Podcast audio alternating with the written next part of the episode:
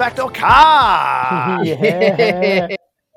Oh, that's getting so seamless. Here we are. You're tuned into Backdoor Cut. My name is Josh DiMatteo here with Matt Beatty and Jake Eisenberg. Mm-hmm. Fellas, it's been another week. Playoffs are rolling on. How are we feeling? I'm starting to pace myself a bit more now. I feel like it was I didn't realize it was a marathon, and I was just gotten to kilometer 2, and I'm like, oh shit, we've got 40 more to go. First round is always it kind of creeps up on you and gets you by surprise. The 4 games a day, yeah. Oh man, but thankfully, although you miss the 4 games a day later on once it starts to be like 1, 2. Exactly, yeah. True. But you get the intensity goes up. Like the first couple of days was wild, but now we've had 2 sweeps, or 3 sweeps. Bucks will go through. A couple of teams up 3-1 with the intensities gone up in a couple series, but we're also done with a bunch already, which is good. I feel like we know what we're looking at now. It's not just like, oh, what could happen here. We're getting a clear picture. Mm-hmm. We're getting like we credit to you fellas picking the Portland Lakers series almost to the T. Mm-hmm. Mm-hmm. Mate, mate, I'm not getting too ahead of myself. I never question what they're going to come back, mate. Dame, if anyone's going to do it, aside from LeBron, who has done it already in his life, but it was a pretty comprehensive beatdown today. On he's like, you sound like my other Lakers friend. He's like, mate, don't, sir. I'm like, fuck off. I don't know. Today kind of nail in the coffin for me. It was ugly. Yeah, from start to finish, it was. Melo's crashed so hard back to earth. Like, he legitimately thought that he was Nick's Melo again for a second. And not even. Maybe Carmelo from the Nuggets. Yeah, Nuggets Melo. I don't know. Like, I've actually really enjoyed Portland in this series. Today I have too. I think the Lakers played the best game of the series so far, and they shot the ball well. And like that's just the massive difference apparently in basketball. Yeah, well, and having Anthony Davis on your team. Well, so he's finally turned it on. Like, not finally. Had one kind of off game, but he absolutely destroyed them. What, was it 2 years ago now? Yeah, for the Pelicans. Yeah, that was a big series. Yeah, and now they have no answer for him again. Still can't really find his 3-point shot, but that mid to deep range 2. It's, the broadcasts are killing analytics, but the mid range 2 is a fine shot if you knock it down all the time. I think the mid range 2 is fine in the playoffs. It all of a sudden just becomes good. It becomes a good shot. We just talked about Melo. Melo's offense. Some of those shots is like, that's what the Blazers needed. That's why they signed him in the first place. So, AD just, he's sort of come alive the last couple games. LeBron today was amazing as well. There's been an element of that for a while now, though. Like, everyone's, an analytics darling talking about threes and free throws during the season. But then you get to playoff time and Kawhi's the only man that can score because he can do it wherever he wants in the mid-range. Well, we saw it with the Rockets today. They, went 8 for 8 in the beginning of the second half and then just cold. Yeah. And if you have no other option, that you can, bank on it. It's a money shot. Yeah. And the Harden setback 3, it is a money shot, but it's a hard shot. Yeah. And I think so that's the thing. The mid-range 2 is not a good shot if you can't hit it, but when you've got the elite mid-range takers and makers like AD and Kawhi and so on and so forth, Kemba has been on fire. Hit those shots, and obviously it's fine. The Lakers, we kind of touched on it. They were kind of still warming up. Man, LeBron's looking. I wonder if he's in playoff mode. Has he activated it? Because he may have activated it without actually saying it this year. I think he's activated it. I would say so. He's pretty hot. I don't know. Maybe he's just dipped the toe a little bit. Yeah, he might give Portland another game just to build it up a little bit more. Yeah. Dip the other toe after that. It's another game for him to get his legs back. Like 38, 12, and 8 in a pretty relatively close game with game 3. The Trailblazers hung in it pretty much the whole game, and then today, what did he have? 36 and 10. So he played in 23 minutes. Davis today was less than 20 minutes as well. So it was just a beat down. Yeah, awesome. Speaking of beatdowns, the Sixers and Celtics, your boys. Should we do an obituary? Wearing my Celtics shirt. Don't have a celebratory beer this week. But, I mean, look, after game one, I came in here pretty confident. And they were just a dumpster fire from top to bottom. Joel Embiid is a fake superstar. Get him off my screen. And until you can play more than one half at a high level, I don't want to hear anything about you being one of the most dominant players in the league. Note, I'm not going to correct you. I'm just going to say, whoa, that's fair. The best player in the series was clearly Jason Tatum. It wasn't even close. Yeah, he's we'll get to previews soon. But sticking to the Sixers' point of view right now, where do they turn? Brett Brown's officially gone after years of speculation, and now it seems like that's the first of many moves. All right, well, this is what we kind of chatted about. We're going to have a quick fire. Each of us is going to do, what is the plan? How would you fix the Sixers going forward? I'll start. Hit us. Firstly, you got to get rid of all of the front office people as well. I think it's everybody's fault. I know Brett Brown was a bad coach for these guys, did not get the most out of them this season or arguably seasons prior. But this roster is ridiculous between Harris. Oh, dude, Horford and Harris, man. Those contracts were bad going into the playoffs, and then they just look so much worse. Tobias Harris. Horford's contract looked bad about 5 games into the season, I reckon. I still don't see. Horford is the guy I think you can get value for. The last game of the series, he actually looked pretty good. I don't think he just forgot how to play basketball. I think he's on the decline for sure. But this fit is terrible. I even think the decline is over-exaggerated due to the fit. Like, Al Horford is no worse than he was last year. They're making him look really bad. Couldn't agree more. Tobias Harris is the bad one, man. Like, you've got four more years. Even him. Tobias Harris has value on the right team. I don't know about that one.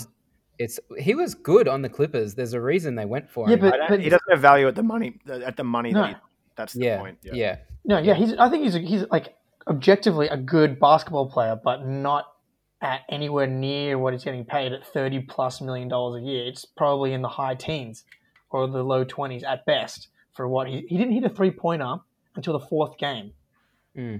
That's pretty bad. It's pretty bad. Yeah. I'm almost empathetic with the players though. Not all of them, but I'm empathetic with some of them because they're getting trashed. Like, you didn't score 1 3, you didn't make one, assist into the corner or blah, blah, blah, blah, blah, whatever it might be. But how were they meant to with that squad? How are they meant to get in the right position to get the good shot at the 3 line?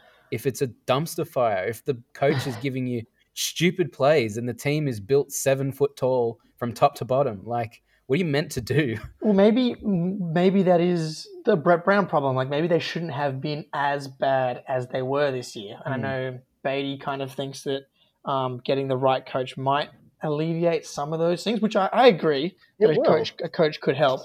But the structural issues are still there. Yeah, a coach will help. A coach won't fix this. No. Oh, well, I mean, what's the fix? You win a championship. Well, the fix, thankfully, what was their seed? They were a 6 seed, weren't they? Yeah. I don't know. I obviously the fit between Joel and Ben has been sort of hotly discussed for a while now, but I still think that they can work together. It's just more, you have to extract more out of the offense. And they have worked together. They worked together well in that year where the complementing pieces were perfect. Last year it can work. It's just the rest of the roster makeup does not help them at all. Not even a little bit. Having Jimmy Butler and JJ Redick was massive, but here's the problem. I think now the roster's an absolute mess. You've got to rip this thing down. The vibes are fucked. Ben doesn't like Joel.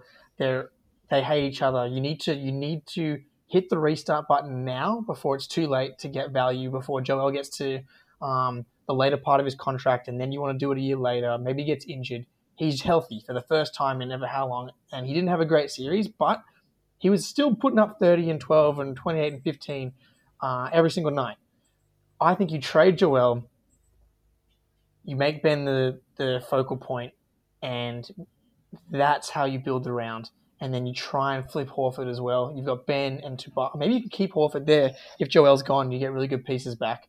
But I think it starts with getting rid of one of the two, and you need to change everything. Maybe you wait one more year, but then what if something happens to the value of both of these guys, and then you're really fucked. I mean, it's bang on. If you were to, it's not as if Joel doesn't have value in the league. They can get a haul for this guy if they wanted to. Mm-hmm. Say, and this is not a good example because the trade would never happen. Pure stylistically wise. Mm. Say the Sixers were able to get back a player which with the style of someone like Lillard or Donovan Mitchell or something like that, a guard that can run in, shoot, they can do it all, you know. Yeah. Say they swapped Embiid for that player with the rest of the roster exactly the same.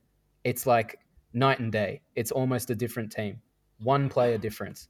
I agree. If you put someone like Kemba Walker on this team that can run an offense and run pick and rolls and get everybody involved in offense, I think it would make a massive difference. I don't even think they need to run the offense. They just need to be able to shoot the ball.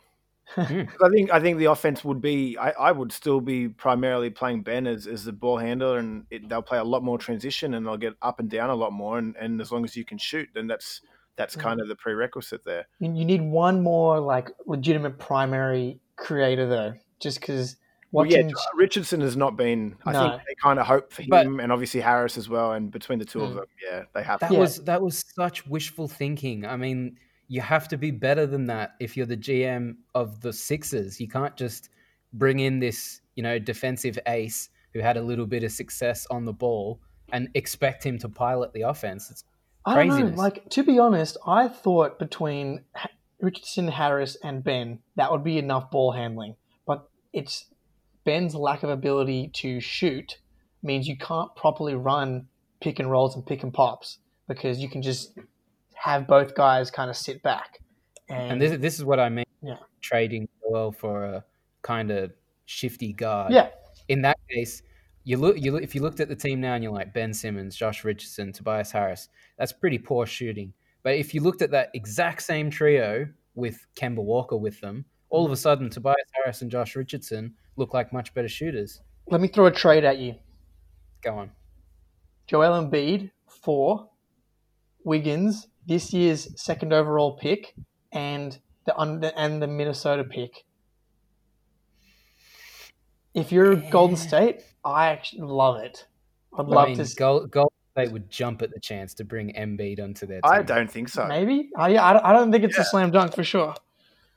You don't think? No, I mean, what with them at all? I think you just have him be your anchor of defense, and you don't worry about him. Defense now. No, but that's because he can't play on the court because he's too unfit. Yeah, but part of it is because he's doing so much offensively.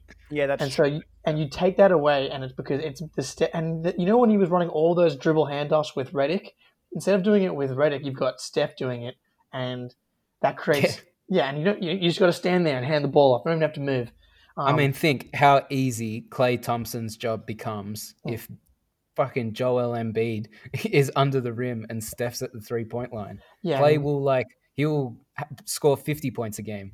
It's interesting. Beating. It's interesting at least. Yeah, but did you say that was the Minnesota pick? And second overall, Wiggins and the Minnesota pick that they've got the next year. Ah, okay, I get you. No, see, my little scenario was the Raptors. Okay, go on. It would be Lowry. I'd go Lowry for Joel because the salaries match. But and he's from Philly. Yeah, exactly. He's older. That's why I like it. Yeah, and I think Lowry would fit next to Ben, and they would be competing straight away. You've got to get more back. I agree 1,000%. But yeah, he's too old. It's probably a disappointing return, but at the same time, you're going to lose out on this regardless. You can't. There's not going to be any one-for-one trade on this. You're going to lose. You have to get OG or Norman Powell. Yeah, I don't think so. Well, I don't. Why is it that much of a difference? Yeah, the other problem is the only other thing Larry's 34. You got to package up one of the other bad contracts on Philadelphia, because ultimately, like, I would rather not trade Embiid. Full stop. I would rather explore every single option to get rid of Harris or get rid of one of the other contracts on that roster. I mean, I kind of agree with you. I think that Horford could still probably work if he's the center. Yeah, I think the problem is for them trying to get rid of Horford. Everybody's going to know that they need to get rid of Horford, so they're going to have to attach that first-round pick that they've got from OKC to get rid of him, which I guess is fine. I don't think so. I reckon you find a good home for Horford easy. So many teams would love Al Horford. The Bulls could use him. The other factor with the Raptors as well, I mean, VanVleet is a free agent at the end of this season. You'd expect them to give him whatever he needs to stay. Dude, right? What is he going to get? Is he going to get a shit ton of money? He's going to get paid. He should get paid. Is he going to get he's not going to get a max or anything like that, is he? I don't think he's going to get a max, but he's going to get paid. And I mean, Lowry at the moment, he's got one more year for 30. That basically matches up with Embiid. Obviously, Embiid's a longer contract. Yeah, but Lowry's 34, so you've got to re-sign Lowry now. Well, you just win the championship next year, baby. And don't worry about it after that. It's all good. Ben's got the ring. Redemption story. Kenny Atkinson, first year in charge. All good. Oh my goodness! I think Embiid on the Raptors is kind of an interesting sort of a fit too. I think I think here's the one aspect that I kind of maybe agree with you a little bit about the Warriors is like all of a sudden you've moved him into a winning culture, and it's the same thing for the Raptors, right? I mean, Nick Nurse, we're all very high on Nick Nurse, and I think he in that offense would be amazing. He would be obviously the fitness thing is the other aspect, but I'm sure he could do that. But then. Yeah. Just offensively, he would be a gun. I mean, Marc Gasol still doing it in that team, and surely he's a better version of that, right? I agree. In that team, something would spark him. They're so competitive. He would move up and start working hard for sure, especially with guys like Siakam just next to him, busting his ass. How can you not? Mate, I feel like the Raptors are on a little bit of a knife's edge situation themselves. I mean, Lowry's 34, one more year left. You're going to have to pay VanVleet all of a sudden. Get off that 30 milli the following year, because VanVleet's your guy now. Yeah, dude. I mean, it's. I don't know. That's just my little. For sure. No, I mean, VanVleet clearly can be a starting point guard. Dude, VanVleet is just younger Kyle Lowry. It's almost the carbon copy. Like a perfect succession plan. Yeah. I mean. So basically, the Sixers are a mess. I think we've just realized. I don't know. None of those options sound great for them. Well, what do you think? Let me throw one in. Oh yeah, you do yours, Josh. Yeah. Similarly to Beatty, I reckon there's a deal where they can kind of reshape their team by offloading one of the stars. I don't want to offload Ben. I want him to succeed in Philly. So, what if there was something in trading Embiid to the Bulls? Because the Bulls have a lot of players that Philly could use. They've got guys like Otto Porter, which is useless to the Bulls but would be helpful in Philly. They've got guys like Zach LaVine, which is useless to the Bulls but would be helpful in Philly. They got Wendell Carter Jr. They got Finnish prodigy. We got with number 4 pick. Like, there's value to that, dude. Them. That's interesting. I actually like that. So if you're Philly, what do you mean? Obviously, you want everything. You want Markkanen, yeah. You want Markkanen, Wendell. You want LaVine. You want the 4th overall pick. I reckon they could straight up go Markkanen and LaVine for Embiid. Maybe chuck a pick in there. Yeah. Done. Maybe. Yeah, it's just what package do you like better, right? Yeah, I would do it. I would get rid of Embiid because there's some going to be. I reckon you get some between Golden State or Chicago. I like this stuff to legitimately have a path forward. Or even OKC, they could go the process route again. Flip him to OKC and get I don't think a boatload of picks back. Me neither. You don't think? Yeah, but maybe you could do it for Chris Paul. You could too. Chris Paul and a couple of picks. I mean, Chris Paul would be a great fit, but I don't. I just feel like. There's no willingness to do that. I think Oklahoma's really enjoying this season with Chris Paul. Yeah, maybe, but they've obviously got an eye to the future. Like they probably, if they're honest with themselves, I would say they this is not a championship team. No.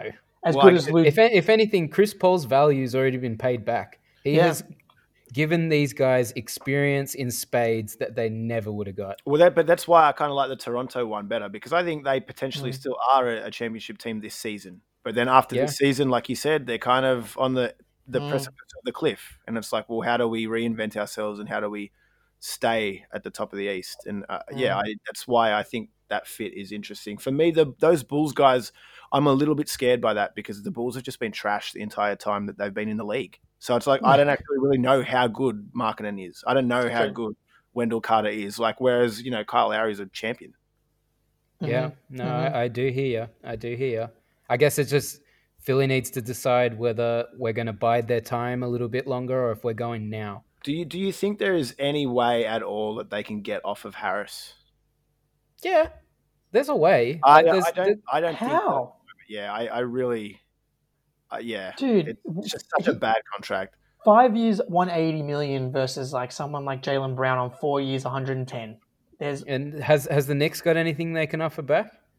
Well, the Knicks shouldn't have to offer anything, right? Like you should give Harris away for free. If you don't have to add any assets to him, that's a win. Yeah, yeah, but I just feel like it's not. I feel like the 29 other GMs just wouldn't even answer. No, me neither. I think he's... I don't know. I feel like he's overpaid, yes. But if you happen to be a team with a couple of underpaid guys, he might be the piece that you need. I'm out. I'm so out on any of that. Yeah, fair enough. I just watched him be so bad against the Celtics. Defense. You know. What are you thinking about coaching options for the Sixers going forward then? Totally dependent on who's in their front office and who's actually on the team next year.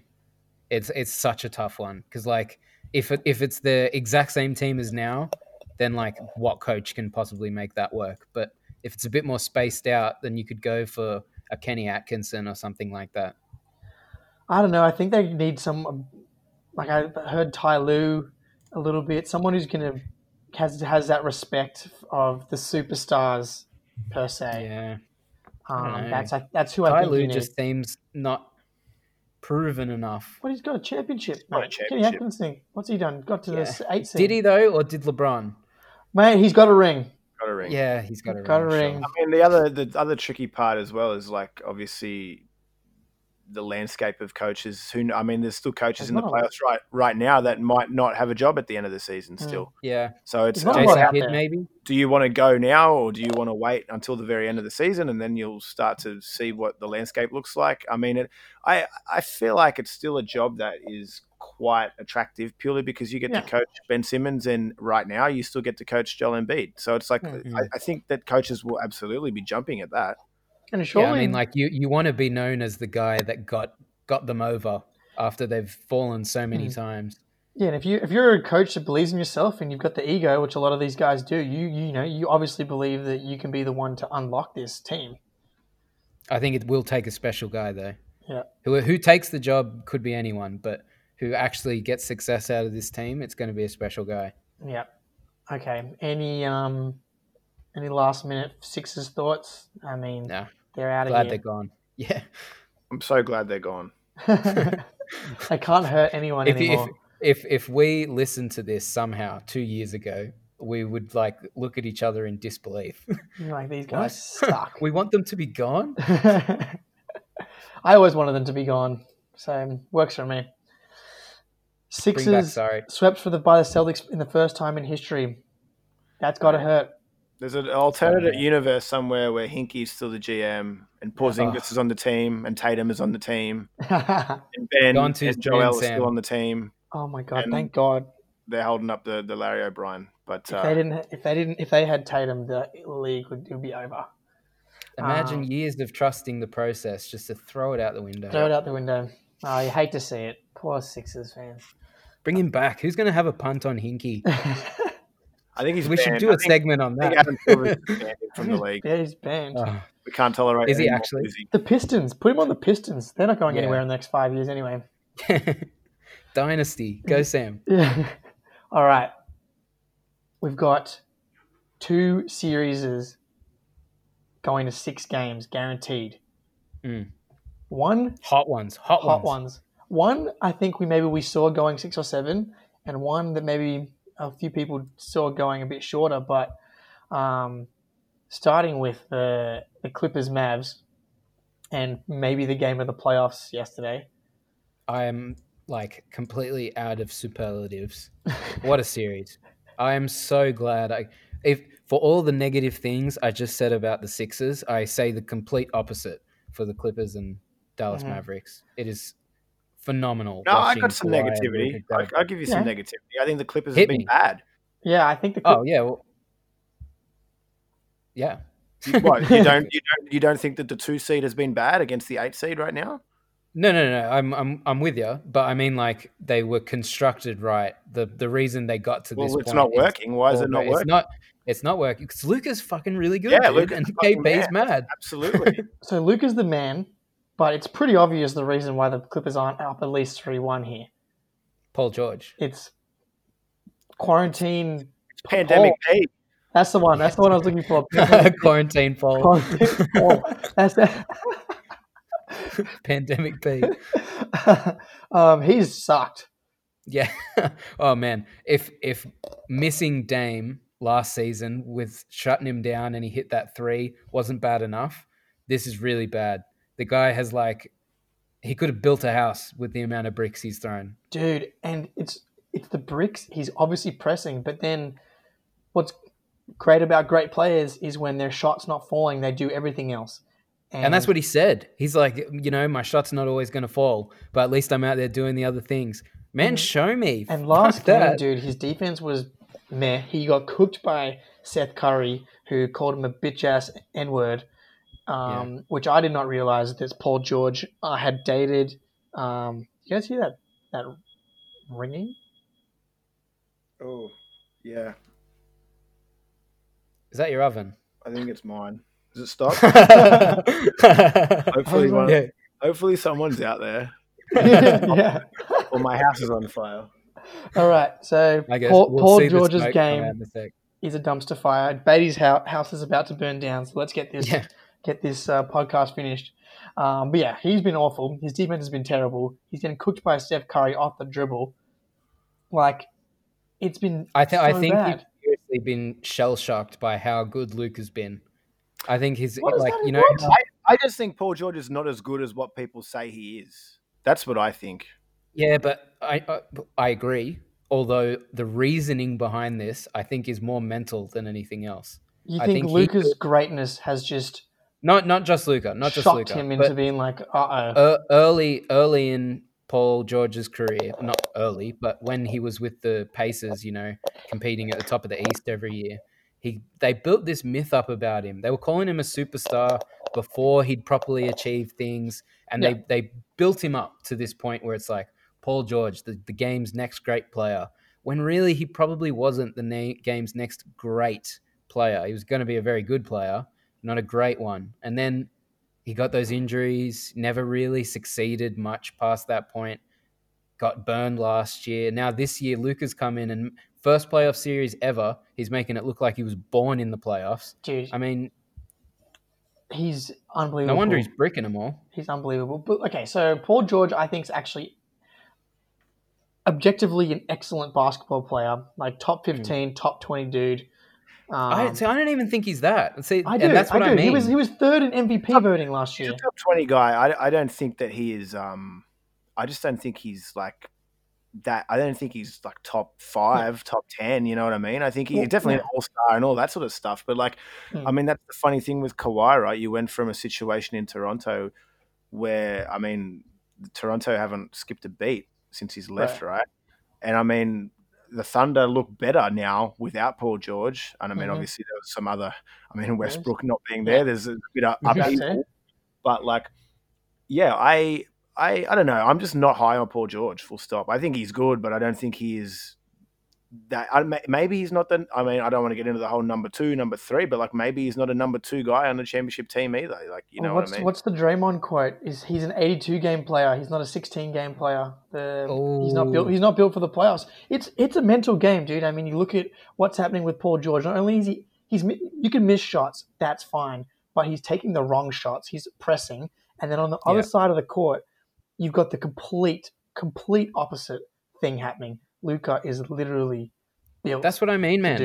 I really do think it's a mental thing. Like, no, I agree. You can't tell. Paul George is clearly, if you were to, in a vacuum, there was somehow a measurement where you could get a number which describes a player's skill outside of even in a game, just literally how good he is. Oh, like his 2K rating, right?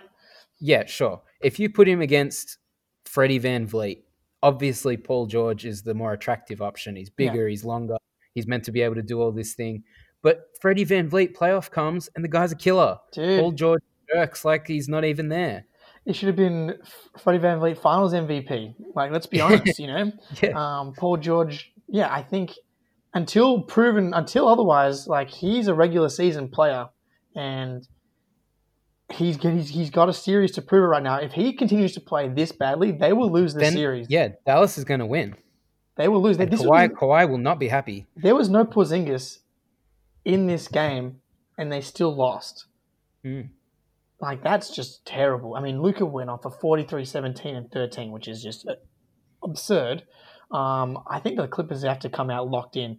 Surely Kawhi and Paul George take the responsibility upon themselves to take Luka as much as they can one-on-one. Yeah. Because he's cooking. I mean, he took it to Kawhi all through this series, but that's got to be Kawhi's responsibility moving forward. One of them. Paul's long enough, even if you're not shooting well. Yeah, go stop this guy. Slow him down at least. Exactly, something. Yeah. Man, do something. Like, geez Louise. Because right now Dallas is a team. Dallas is together. Dallas believes in themselves. We're going to shoot a lot of threes, and they're going to be perfect passes from the Luka legend. Yeah, I don't. Do you think if there was like a? I'm kind of thinking back to that first Heat season when Chris Bosh went there and LeBron went there and all that stuff. And LeBron and Dwayne Wade kind of weren't sure who's meant to take the lead, who's meant to sit back, all that kind of stuff. Do you think this is that moment where Kawhi's like, okay, young man, I'm number one. You're going to be a very good number two, but you're number two. Stop. It should be. We're not level pegging.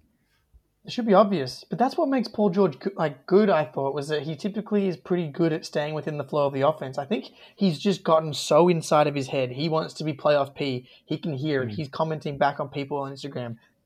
That's all. That's bad. That's bad signs. That's very bad. That's bad signs. And the Mavs are the opposite. Like it's easy to play when you're the underdog.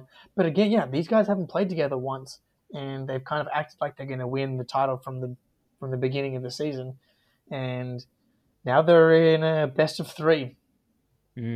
Like, who's taking it? I still think the Clippers get it done, but is Porzingis back for tomorrow? I don't know. Again, how pissed off would you be, like, as a Mavs fan? Luka's can barely walk, and he's found a way to come back and drop a 40-point triple-double, and all of a sudden Porzingis has knee soreness and he's not playing. I'd be like, dude, toughen up. Yeah, but at the same time, you got to be careful with those 7 foot three fellas and knee soreness. But still, I'm like, come on, man. I'll see if I can find it. It says game time call. Yeah, game time call. Okay. Well, how about we move on to the other two too, equally as hot in my opinion. The Houston Rockets and the Oklahoma City Thunder. Man, I thought this was over. You think? I thought it. Oh yeah, I thought Rockets would end up taking it pretty easily. But, man, Thunder just do not quit. Schroeder's back, killing it. Man, having babies, dude. Everybody's just on fire all of a sudden. It's just the way to go. And another. Players going to start lining up exactly 9 months before the playoffs and just be like, go, go, go. Well, mate, that's what I'm thinking about Hayward. Yes, he's got the ankle injury, but his baby's coming soon. He's going to come back in the bubble. He's going to be shooting 50% from three. So I'm looking forward to that. But it's okay. Thunder. And I think, you know, we kind of talked about this before the playoffs. What happens to the Rockets when it's a series? You know, game one, game two, it's a little bit confusing. We're playing the Rockets. They play this unique style. But now game three, obviously they kind of – the Thunder got out of jail the last second to win that game three. But that's kind of what they've been doing all year, is they just keep winning close games because Chris Paul's a maestro. But now you start to figure it out how to deal with these guys. And then all of a sudden you're like, oh, Jeff Green has to hit a three in the clutch. Lu Dort is now apparently the first person you choose to guard Harden. Like, what is happening there? He's perfectly built for it. I guess it's one, I will mention, I don't want to take anything away from Dort because the man is building a myth about himself here. Yeah. And slowing down arguably the greatest offensive player ever when no one else has been able to in this regard. But I will say it would be a lot harder if Russell Westbrook was on the court as well. That was one bit that we're missing, but he's not there and we've heard nothing about him coming back. Exactly. James Harden's hard to stop, yes, but when he's the only one, then it becomes a little bit easier. You know the ball's coming to him. Mm-hmm. You got to be ready. I mean, they're ready, credit to them, but it's not quite the same as if Westbrook was ripping the rebound down, running full court, and then figuring out where to go. Where's Harden? I got to protect the rim. Different story. What we are seeing, though, is what happens when micro ball's not 100% working and you've got nothing else to fall back on. Yeah, I mean, do you think that there was a little element of they're up 2-0, let's not bring Westbrook back. We probably should have won game three, probably win game four. We'll go up 3-1 and we'll get out of this series without having to bring Westbrook back. But now it's 2-2. Do you think if we see him earlier? Potentially, it'd be, if that's the real reason, that is the wrong way to go about playoff basketball. But well, I mean, if he's a little bit compromised, you want to give him as much time as possible. I don't know. You're right. It's going to be tough without him now that I think the Thunder have figured out what the Rockets are doing. Lu Dort, the refs now believe that he is allowed to actually guard Harden, so they're not giving him every fucking ticky tack call. And Steven Adams gets a few good minutes. They got Gallo at the 5. They're doing some smart stuff. And that 3-guard lineup, you can play them the whole game against the Rockets because they're not. It's micro ball. Exactly. Yeah. Bait dog, I know you love micro ball. What do you got? I just think that the Rockets didn't shoot well enough. It's a very basic observation, but it's just they've just got to hit enough threes. And in games 3 and 4, they didn't hit enough threes. It's like, but then like, what do you do? Change. Well, I think this is it. You got to live and die by it, right? I mean, they shot 40% from 3 today.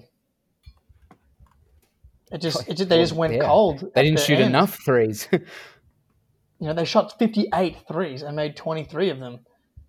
So, I mean, I think there's something else there now. Obviously, the rebounding is a little bit off and. This is it. This is it. In the regular season, maybe you would have been able to get away with, 15 less rebounds than your opponents every game. But come playoff time, once it slows down and these shots aren't going in and you've got no one to rebound the ball, how are you going to win the game? Like, if you hang in there when they're on their 8 and 8, when they went 8 for 8 to start the second half, and the Thunder are tough, dude. That's give them credit, man. They just. They're like, okay, it's going to happen, and that's what the Rockets are built on too, is the math. And then they went up on that 8 for 8, and then they just crashed back down. You get tired. Dort's making Harden work for everything, and without Westbrook, Eric Gordon's doing his best Russell Westbrook impression, but not quite the same, is it? It's not quite the same. It's not quite the same, and I think if Westbrook doesn't come back, I think the Thunder can win this. I would love them to personally. And both of these teams are very interesting matchups for the Lakers. Like the 3-guard lineup with an actually good defense, like Steven Adams can hang with AD. Yeah, but I think if both of those series has shown me anything, it's that Rockets or Thunder, I think Lakers will get it done. Okay, well, AD's too good. Man, no one on the court can. Lu Dort going to shut LeBron down, man. I don't know. I mean, obviously this is a series and we were worrying about this last week. Adams hasn't really been a massive factor. I mean, it's I'm loving Gallo at the five, even though it's in smaller bursts. But I mean, he sets the tone though. Steven Adams' numbers aren't jumping off the page or anything like that, but for the minutes he's on there, he's setting firm screens for these little boys to run through. Yeah, and like, but he's puckering him out. It's just more so, obviously, you contrast that to a possible round two against the Lakers, and I mean, we're going to get a fuckload of Adams because they've got bigs everywhere. Mm-hmm. So I like it is in Oklahoma's just a really balanced team, and it, like you kind of touched on, they got the three guards. They can go really small and hang with micro ball rockets, but then at the same time, they do have a bit of size as well. I don't know. Like I'm still holding out for the Rockets. I think that James Harden, if he's supposed to be this good, he's going to drag him to a win. But I've really enjoyed watching the Thunder, and I think Chris Paul's been great to watch in this series. He's been as good as he's ever been, I reckon. Yeah, I mean, he had a terrible game too, but yeah, he's been awesome for the most part. I mean, yeah, you're right. I mean, the Rockets kind of had them in the driver's seat. They went to overtime in game 3, and then Harden fouls out and they get pumped. Yeah. And then this game is only a 3-point game, which it was a little. I feel like the Thunder kind of had it, but they could all go either way. But that's all you need. And the Thunder, as I said, all year one of the best clutch teams. So if they can keep it close, you kind of trust them to get it done. Yeah. I love it. I'm just glad we got two more. We got two series that are going to go 6, maybe 7. Fingers crossed. I love it. I love playoff basketball. And now there's no hiding. It's just like, okay, we know you. But that's the thing. If Westbrook comes back, game changer. That's a game changer. We got to. I guess it's. Imagine having that on your shoulders, knowing I got to come in and like save the day here, or we're done. Oh, he's got no worries about that. He's the opposite of Paul George. Like he might, miss a lot of shots, but he's going to take 45 of them. He's going to rebound. He's going to just be ferocious and not give an absolute shit. So you definitely miss that intensity, and I think the Clippers missed that from Pat Bev too. For sure. Yeah. Okay. The second round, the series we've all been waiting for. The defending champs Toronto Raptors against I'm wearing my Celtics shirt, Boston Celtics, going for banner 18. Celtics in four. I'm just kidding. Celtics in 4. It's too bad that Hayward's injured, because then I would think the Celtics would win this series. But Lowry hurt his ankle yesterday as well, which there's been no information on. And if he misses any time, that kind of evens things out a bit more. But I think if he misses time, that puts the series firmly in the Celtics' grasp. I agree. If Lowry misses a game, bigger than Gordon Hayward is. The Celtics are used to playing without Gordon Hayward. That's nothing. That's true. I mean, Lowry's arguably he's arguably their most important player. It's probably him or Siakam. Gordon's definitely the 4th most important player. So, but there's been no info on whether or not he's coming back. So we can't really speculate, but I like the lineup of Tatum, Brown, Kemba, Smart, Tice more than Lowry, VanVleet, Anunoby, Siakam, Gasol. I like that lineup more. The problem is when the Raptors have the depth and they're bringing in guys like Norman Powell, and the Celtics are bringing in Grant Williams or Shemi Ojeleye. That's where you get into problems. So I think this is going to be a very interesting test of how important is depth. Well, the Celtics have depth. They just use it differently. They don't have Celtics depth. Well, their depth is in the fact that they can throw on a body that can stay within the system and defend and give someone a rest. That's as far as their depth is. And then as soon as they're rested, hooks Shemi and bring back Jalen or whoever. Yeah, and in that time, they've conceded, like, what's the plus minus? Like, that's the whole point. Like, But the thing is, I look at the plus minus, and it's not that bad. We only play 5-10 minutes. Like... Yeah, but that's enough. That's what I mean. In the playoffs, that's enough. Yeah, the rotations are going to be tighter. Like, for me, it's just more, is Tatum and Brown going to continue to be red hot? And I feel like Philadelphia, Philly played Kemba into form. Yeah, Kemba, Like if between those sort of top three, like yeah, that's for, if they can do that for 4 games out of 7, mm-hmm. well, I'd probably take the Celtics. But at the same time, I do like the championship pedigree that the Raptors have. Yeah, no, I agree. All right, quick fire. What's the score? Who's going to win? What's the score? Celtics in 7. Yeah, I'd probably go Raptors in 7. It's going to be 6 or 7. It has to be. I think it'll go 7. Yeah, I'm gonna go Celtics in 6. Oh, Tatum's too much for them. Is that what you think? I think not just Tatum and Jalen. That is such a handful, night in, night out. And Beatty, you're 100% right. The way that Philadelphia was defending Kemba on pick and rolls, where Joel Embiid was just sitting back, Kemba hadn't really found his shot, and all of a sudden it's like, oh, I'm just going to take pull-up jumpers like that I practice in my driveway. Yeah. And all of a sudden he's dropping 30 in back-to-back games, and we've got cardiac Kemba moments. Yeah, that's massive.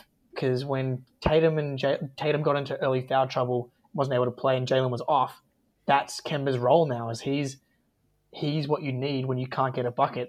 That's what he does. When the other player on your team can't score, which has been Kemba's entire career, that's when he steps up. And I mean, to contrast to the Philly series as well, I think the combination of Gasol and Ibaka versus, say, Horford and Embiid, like, it's weird to say it, but I probably will take Gasol and Ibaka in year 2020 over the other two. And you add the factor in that this team's coached by Nick Nurse versus that team's coached by Brett Brown. Well, obviously the Celtics are going to have a lot more on their hands to deal with. Interesting. See, I, from a matchup perspective, actually like this more. So Tice and Time Lord versus as the centers as opposed to Embiid and Horford. They get we'll see no Cantor. We'll see zero Cantor because they actually have pick and roll ball handlers in this series, but Time Lord's a problem for Gasol. Like I was about to say, Time Lord for about 10 minutes every game is going to give them hell. It's going to be interesting. Tice can play 30 minutes in this series. He can hang with Gasol or Ibaka. Tice is good, man. Tice is a good player. I've always not been down on him, but I just don't think that he's anything special, right? But he's just very skilled. I don't know how much I want to put that weight on Philly, were just absolutely abhorrent, or he's actually just pretty good, and I'm probably a bit low on him, and I should be a bit higher on him. So it's hard to say, but I trust Gasol and Ibaka because these guys have done it for years. Mm-hmm. Look, there's no arguing that, right? I mean, Gasol's been doing it at the highest level. He runs that team at the high post and at the top of the key really nicely. It's going to be a war. These teams are defensive-minded teams through and through.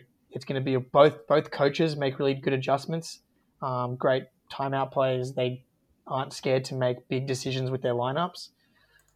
I love it. I agree with everyone entirely and side with the Celtics for no other reason than if the scores are tied late in the game, I feel like they can get a bucket, whereas I don't trust Toronto would have to try a little bit harder. Toronto half-court get-me-a-bucket offense, who is it?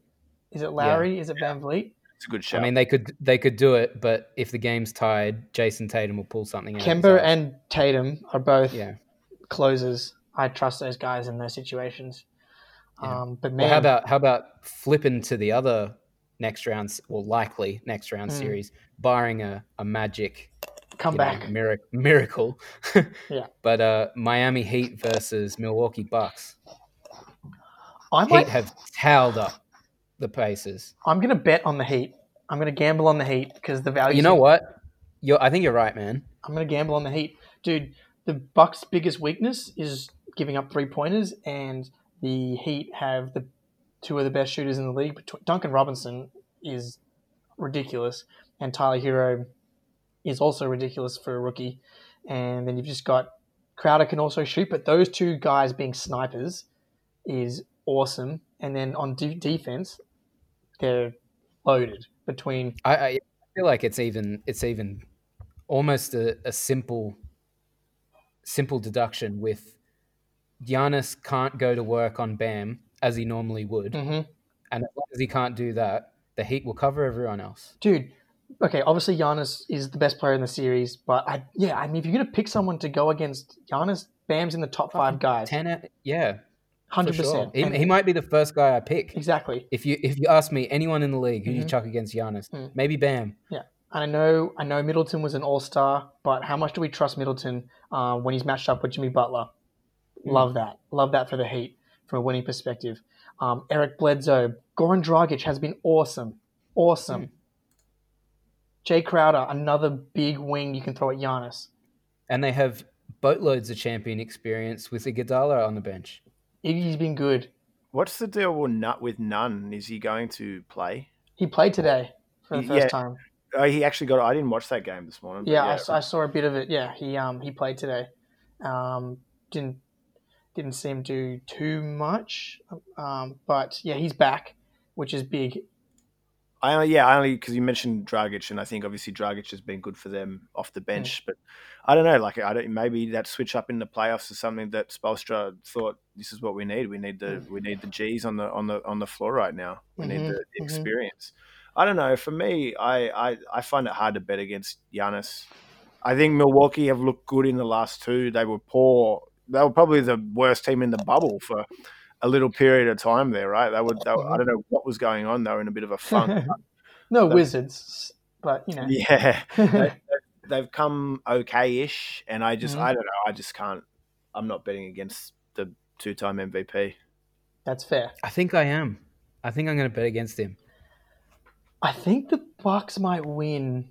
I have my official pick who's going to win. I think I might go Bucks, but I'm going to gamble on the Heat because they're going to be 3-1 underdogs would be my guess. I think I'm going Heat both ways here. Straight up.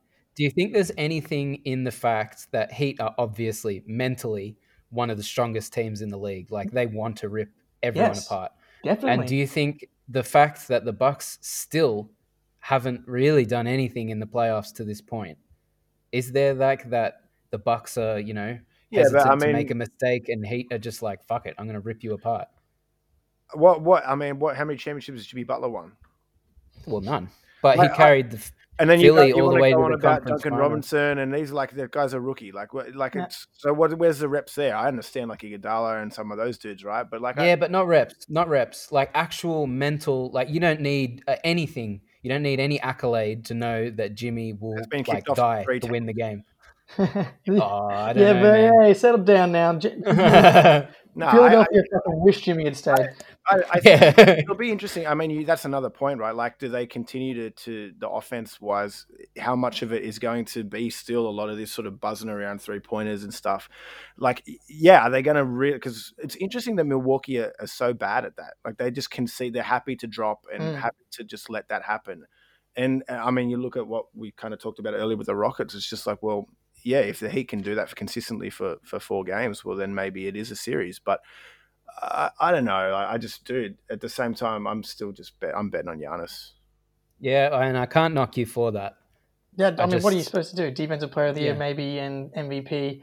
I just think that they match up really nicely, and I trust their shooting. I love their veteran experience. I know outside of Iguodala, no one's won championship, but I trust Dragic. I trust Jimmy Butler. I know Bam's a third-year player, but I put it some of these guys, Tatum, Bam, Luka, some of these guys are fucking ready for it, and I think that Jimmy has instilled that in Hero and Robinson as well. I think they're not scared to make a mistake. They're scared to not put in 100% effort. Yeah. I think the coaching aspect is interesting too, and I'd probably give that to Spo at the moment. As much as I gave Bud my Coach of the Year, I just think that it's one of those things again where Bud, until he does it in the playoffs, show me. Spo's a winner. If the Heat starts splashing threes and he refuses to change the system again, exactly. Yeah. We're going to see more Hawks and more flameouts from last year. I'm excited to see what happens. I'm just going to say we will see. I think that's all I've got to talk about today, fellas. I think we're good to go. Brief shout out to Donovan Mitchell playing like Michael Jordan. Don Mitchell he's the playoff MVP so far. Yeah, dude, crazy. We were wrong about that series. I didn't realize Denver's defense was going to be so bad. Well, I didn't realize Mike Conley would come back so good. Well, he had a baby. We should have known. Yeah. Who else? Look it up. Whose wife's pregnant right now? I'm telling you, Hayward's going to come back, bro. After we beat the Raptors without him, we're going to sweep whoever's in the conference finals and the final. Can't wait. All right, fellas. Well, you've been tuned into Backdoor Cut. I'm Josh DiMatteo here with Matt Beatty and Jake Eisenberg. We will be back next week with a whole another week of playoff basketball to catch up on. Until then, peace.